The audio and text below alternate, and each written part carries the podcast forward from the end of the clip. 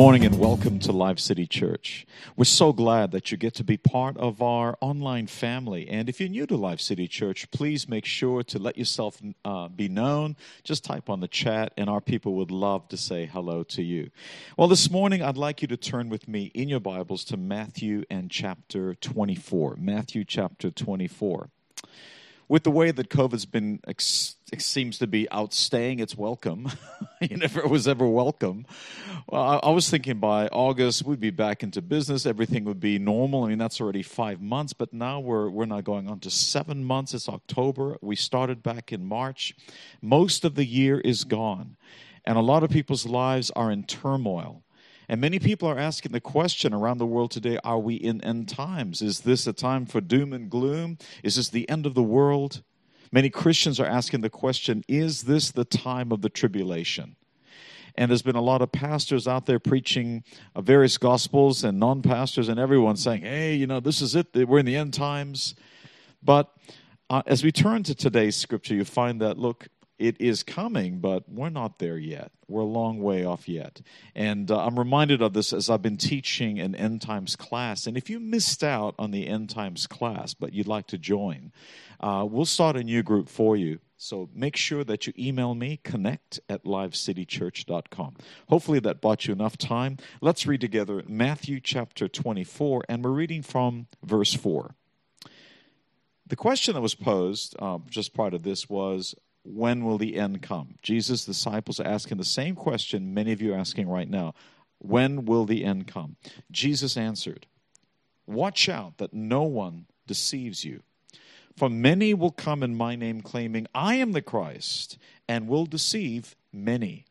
You will hear of wars and rumors of wars, but see to it that you are not alarmed. Such things must happen but the end is still to come. So let's just piece that little bit together for a moment. So Jesus is saying, You are going to hear about wars. You are going to hear about rumors of wars. It is going to happen.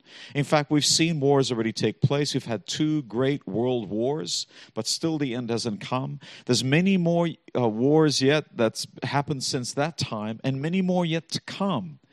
And you'll see these things on Facebook. People are posting it, and we're seeing that the world is in such turmoil. People are getting uh, angry.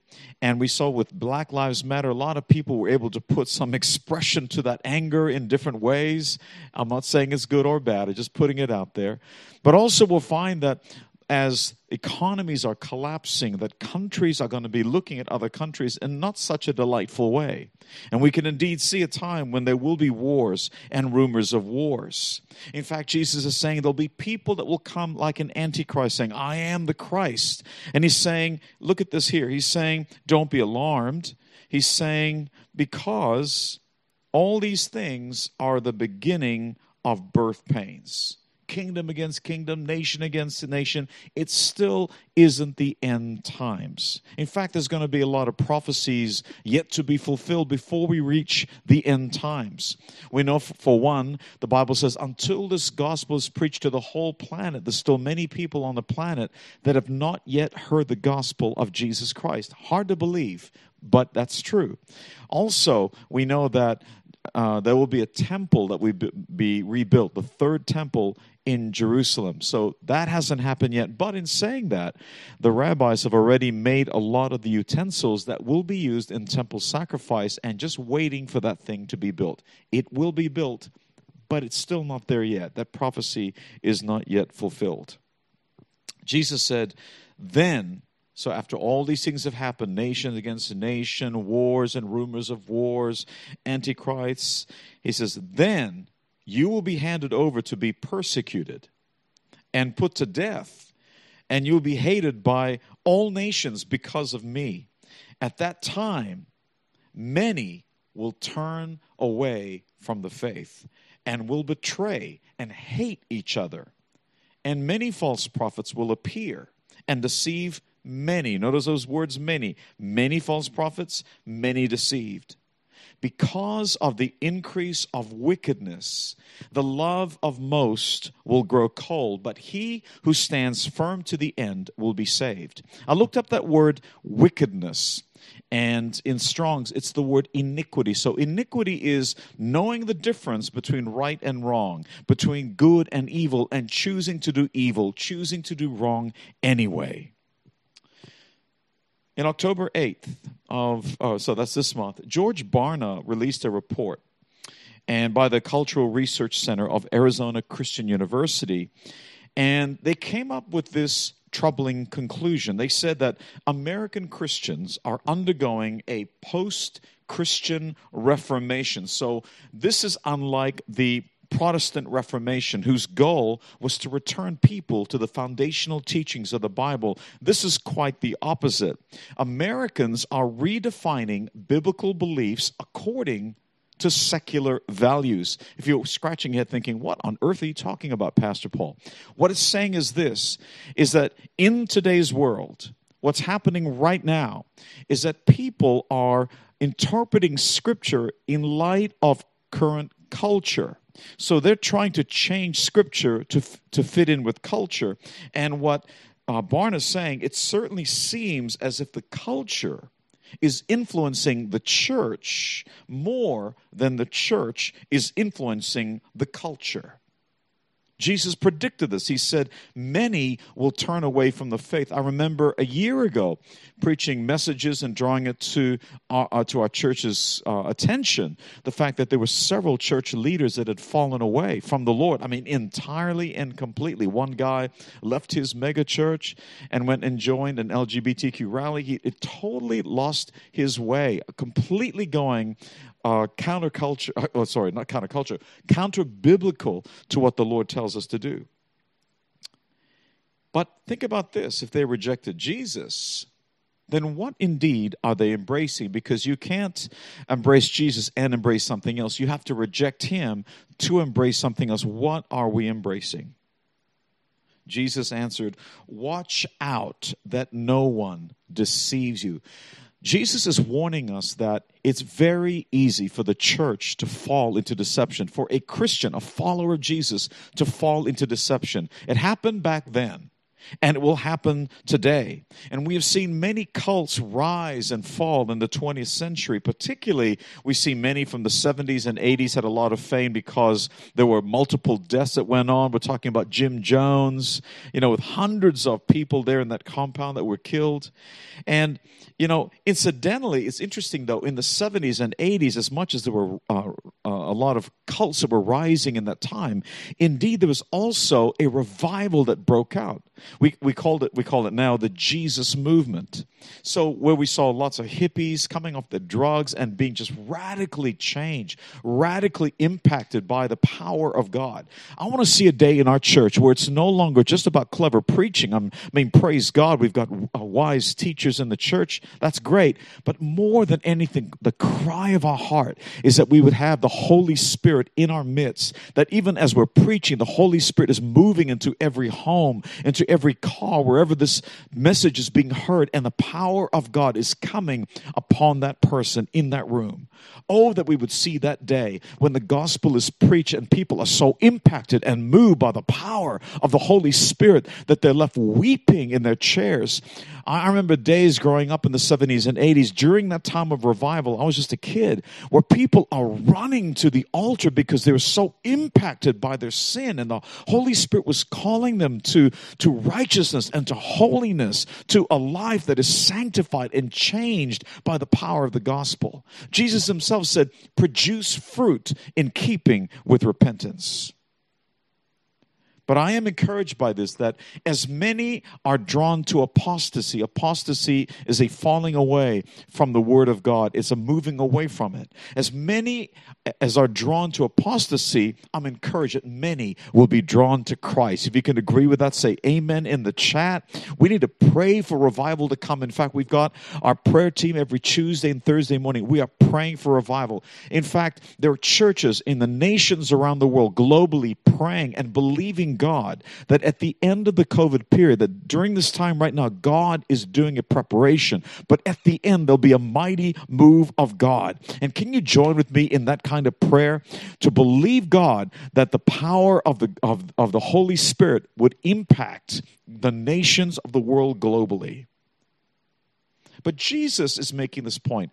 Christians, followers of Jesus, as he called them, can fall into deception. But how do people fall into deception? If we look at the patterns in the Bible, we can understand what happened in the past will happen in the future. It's happening right now. So the Bible tells us the very first time that humanity, mankind, was deceived happened in the Garden of Eden, right at the beginning of time. And you'll see that the way that Satan deceived them was that he used God's own word against his people. Oh my goodness, there's a word right there.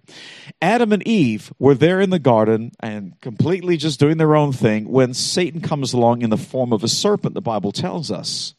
And then he asks Eve this question. He said, Did God really say, or as King James said, did God surely say that you would die if you ate from any tree in the garden? Notice that there was a truth there because God, in fact, uh, in fact, Eve said this to him and responded, No. God said, You can eat from any tree in the garden except for one, the one in the middle of the garden. And then that was the hook that Satan needed. He says, No, no, no, you won't surely die. So there's a truth. You can't eat the fruit, but you won't surely die. Now, there's a twisting of scripture that's taking place. Now, sadly, we know what happened. Speaking of which, when I uh, when I go to Malaysia, the Asians tell me the story. They said, "You know, Pastor Paul, if if if Asians were in the Garden of Eden, sin would never come into the world." I said, "How is that?" Well, the Asians would have eaten the snake. Wait for it. You're welcome. I love that one. I, I had to take it back. The Bible says in Second Corinthians chapter uh, 11 and verses 14 to 15, and no wonder, for Satan himself masquerades as an angel of light. It is not surprising then if his servants masquerade as servants of righteousness. Isn't that incredible? We're thinking to ourselves back in the day, certainly people in my era. I mean, I know you won't believe this, but I was in, in Indonesia at the time, but we had black and white TVs when I was growing up and then color TVs, and now LED and LCD and well, plasma before that. Crazy stuff. But back in the day, black and white TV. So the only way that the the writers of stories on movies and and uh, TV sitcoms could show you if a, if the character was a good character, you know, a, a righteous character, or if it was an evil character, they wore white and they wore black. And that was the way to identify the difference. But we live in a world today where it's very difficult to tell between white and black. In fact, the characters, I, I love my superheroes, but the superheroes, the way they're portrayed today, are different from the way I grew up with. They, they were the ones who were championing great values of being good to other people and, and doing acts of kindness and protecting the weak. But today, they're doing such a spin on these characters, it's hard to know are they actually evil? Are they good? Or the, the evil characters? You can see this hu- human side to them, and, and they prove to you that you should really agree with them. They're actually good people, really believe. It's so messed up. But the Word of God tells us there, there is good and that there is evil. And we have to go back to the original compass, to the Word of God, because Satan himself will masquerade as light. And then to top it all off, Satan tries to deceive Jesus. I know, right? I mean, it's unbelievable. In the book of John, chapter 1, the Bible tells us that John says that Jesus was the Word, right? In the beginning was the Word, the Logos, and the Word was God, Theos. the Word was God, the Word is God. So Jesus is the Theos, God, Logos, Word. He is perfect theology, Theos, Logos. And this God, the one who wrote the book, Satan's gonna is trying to come to him to try and convince him, hey, I'm gonna try and mess you up with your own book. Really? To the author of the book? And so Satan says, if you really are the Son of God, and we know that he's the Son of God, then do this. In fact, Satan goes on with the second one. He says, It is written, because Jesus countered with, It is written. So here's the key to counteract any deception of the enemy, go back to the Word of God. You've got to know the Word of God. Can I hear an amen right now in the chat if you agree with me? One thing I realized that with our discipleship classes and our foundations class, by the way, I'm starting a new one, write me, connect at livecitychurch.com is that we haven't introduced the memorizing of Scripture. That was something I had to do growing up. And I want to tell you that those scriptures that I grew up with, that I memorized, I still use to this day. And so Satan tries to say, It is written, and Jesus countered him, It is also written, do not put the Lord your God to the test and shut him down. Come on, let's hear a praise and a shout out for Jesus. Shut down the devil with the word of God. But here's an interesting thought. Even if something is 95, 95% truth, but 5% lies, that is enough to throw us off course while blissfully believing we are still on the right path. In 1 John chapter 1 verse 8 it says this, if we claim to be without sin, we deceive ourselves and the truth is not in us. So immediately you're thinking, well, I'm not deceived. I got news for you. The Bible's saying you've already fallen into deception. So the question you might be asking right now that I want to answer is how can I avoid deception? So let me give you four keys to avoid deception because Jesus said in the last days many will fall into deception, but not you who are listening to this broadcast. Are you ready for it? Here's key number one. The Lord tells us that your heart will deceive you. Jeremiah chapter 17, verse 9. The heart is deceitful above all things and beyond cure. Who can understand it? How many times have you heard people say, or in the movies, you know, do what your heart tells you to do? No, Christian, no, the Bible says your heart is deceitful. I, mean, I remember a time when I went to see my mentor many years ago. I've had many mentors since then. I have mentors today, but one of the first times I had just an amazing mentor. And I remember going to him, I was quite upset about something. I began sharing with him, and I told him these things, and he says, You know, my heart. And he says, No, no, I don't know your heart. I said, Oh, no, no, it's a, it's a state, you know, it's a, you know, just trying to say, You know my heart, uh, Phil. He says, No, I don't know your heart. But you know, you know me. He says, No, I don't know your heart. Your heart is deceitful above all things, and it is beyond cure. I don't know your heart. And I want to challenge you with this thought. We don't even know our heart. And we think if our heart is pure, it actually isn't at that point. So we have to humbly go back to the Lord. I mean, think about this for a moment. Judas, one of 12 disciples, hung out with Jesus. So if you're thinking to yourself, well, only a bad teacher will cause people to fall into. No, no, no. Best teacher on the planet who ever walked the earth. Jesus himself, the Theos Logos, God himself incarnate, the Word. Judas is hanging out with him. He's one of the 12 disciples. He is exposed to the most extraordinary teaching that anyone on the planet will hear. And God Jesus sends him with power and authority with all the other disciples to, to heal all kinds of diseases and to cast out all demons. He did that. And yet the Bible tells us that he still fell into deception. And why did he fall into deception? Because he was disappointed with Jesus. Because he was offended with Jesus. Anyone been offended or disappointed with your church? I'm saying, I'm preaching something here right now. You might be in our church, you came from another church because you were disappointed or offended. Friends, brother, sister, truly, with all my heart, I love you. Deal with that and begin to pray and repent because we must be healed of those things. But Judas was offended, and the offense launched him into a place where eventually the Bible says Satan himself entered into Judas.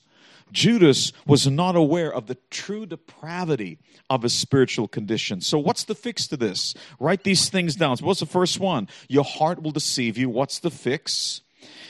Examine yourself as number one. Second Corinthians 13, verse 5 says, Examine yourselves to see whether you are in the faith. Test yourselves. Do you not yet realize that Christ Jesus is in you? Unless, of course, you fail the test. And here's the second fix for that one deny yourself and follow Jesus. Luke 9 23, Jesus said to them, Whoever wants to be my disciple must deny themselves and take up their cross daily and follow him. Let me tell you, if you are so busy following Jesus, you won't have time to sin. The times that we sin are the times when we have time to ourselves. Whoa, there's a word right there. Someone needs to say an amen, said like, ouch, that hurts, Pastor. Here's key number two. How can you avoid deception? Key number two, your friends can deceive you.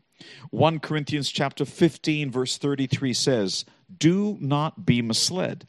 Bad company corrupts good character. I know you're going to try and fight this, but man, the Bible is telling you this. Bad company corrupts good character. If you're not strong in the Word of God, if you're not strong in your faith and you're befriending people that you're hoping to, to bring into the kingdom, I think you've got another thing coming. You have to be strong in the word and full of that love and that grace to be able to minister to your friends. Keep the friendships, by the way.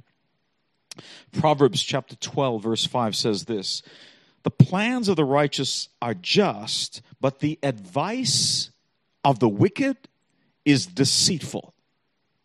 Some of you are looking for counsel from ungodly people. They may be wise in the eyes of the world. I understand that. But be very, very careful. Psalm chapter 1 uh, tells us Blessed is a man who walketh not in the counsel of the ungodly. Go to godly counsel. So the fix is choose friends who you want to be like. Choose friends who love God. Choose friends who know the Word of God because you become like them. Proverbs chapter 13, verse 20 says, Walk with the wise and become wise for a companion of fools suffers harm. Just tell the person next to you, I ain't going to be no companion of fools today. you might have to move away from the person sitting next to you. Key number three to avoid deception false ministers, false apostles, false pastors, false prophets, false fill in the blank can deceive you. Jesus talks about antichrist that will come up before the end will come. He talks about false prophets, many false prophets who will rise up to deceive many. I see a distinction here when Jesus talks about the two between straight out cults, which is the latter one, and the ones who are saying uh, that's the I am Christ, and with uh, we're talking about false ministers, false apostles, false prophets who will deceive and lead many into apostasy. So I'm using that word again. The word apostasy again means, according to the Greek, a defection, to defect, or to revolt. Can I just say that they're revolting? You're welcome. So Apostasy means defection or revolt and abandonment or renunciation of their religious beliefs. In other words, it's talking about professing believers who fall away and even turn against one another in shocking acts of spiritual treachery. Because a time will come when persecution breaks out. You will not want to associate if you're if you're not a Christian, not a follower, a true follower of Jesus. You might have been a Christian, but if you're not real and the pressure from the world comes on you, let me tell you, there will be persecution. In fact, this persecution today, why don't you just go ahead and update your social media, tell them, hey, I love Jesus, I'm a Christian, and see what happens. Find out who your real friends are. But let me tell you, there is a, there is a soft persecution at work right now. There have been so many cults that have been raised up, uh, particularly in the 70s and the 80s, even till today. They were made more famous because of several deaths or crazy things that they did.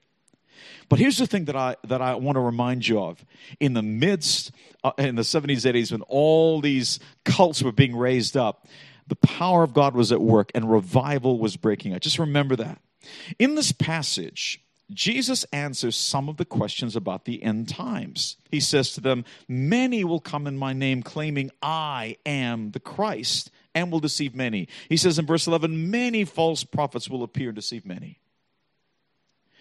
And for description of what they will do, Colossians 2, verse 8 says this See to it that no one takes you captive through hollow and deceptive philosophy, which depends on human tradition, think culture, okay, and the basic principles of this world rather than on Christ. When you've got a pastor that is starting to bring in cultural values of the world into the kingdom, into the Bible, we're in trouble.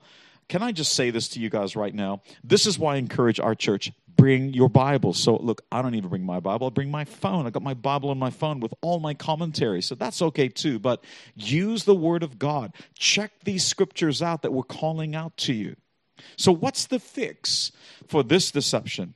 Here it is sit under biblically true ministers, true to the Word, who teach the whole gospel, not some of it, especially when it challenges you, and check what they're preaching with the Word of God. Test the Spirit. Here's some scripture for you. Acts 17, verse 11 says, Now the Bereans were of more noble character. In other words, God values this. Why? Because they received the message with great eagerness, good, and examined the scriptures every day to see if what Paul said was true.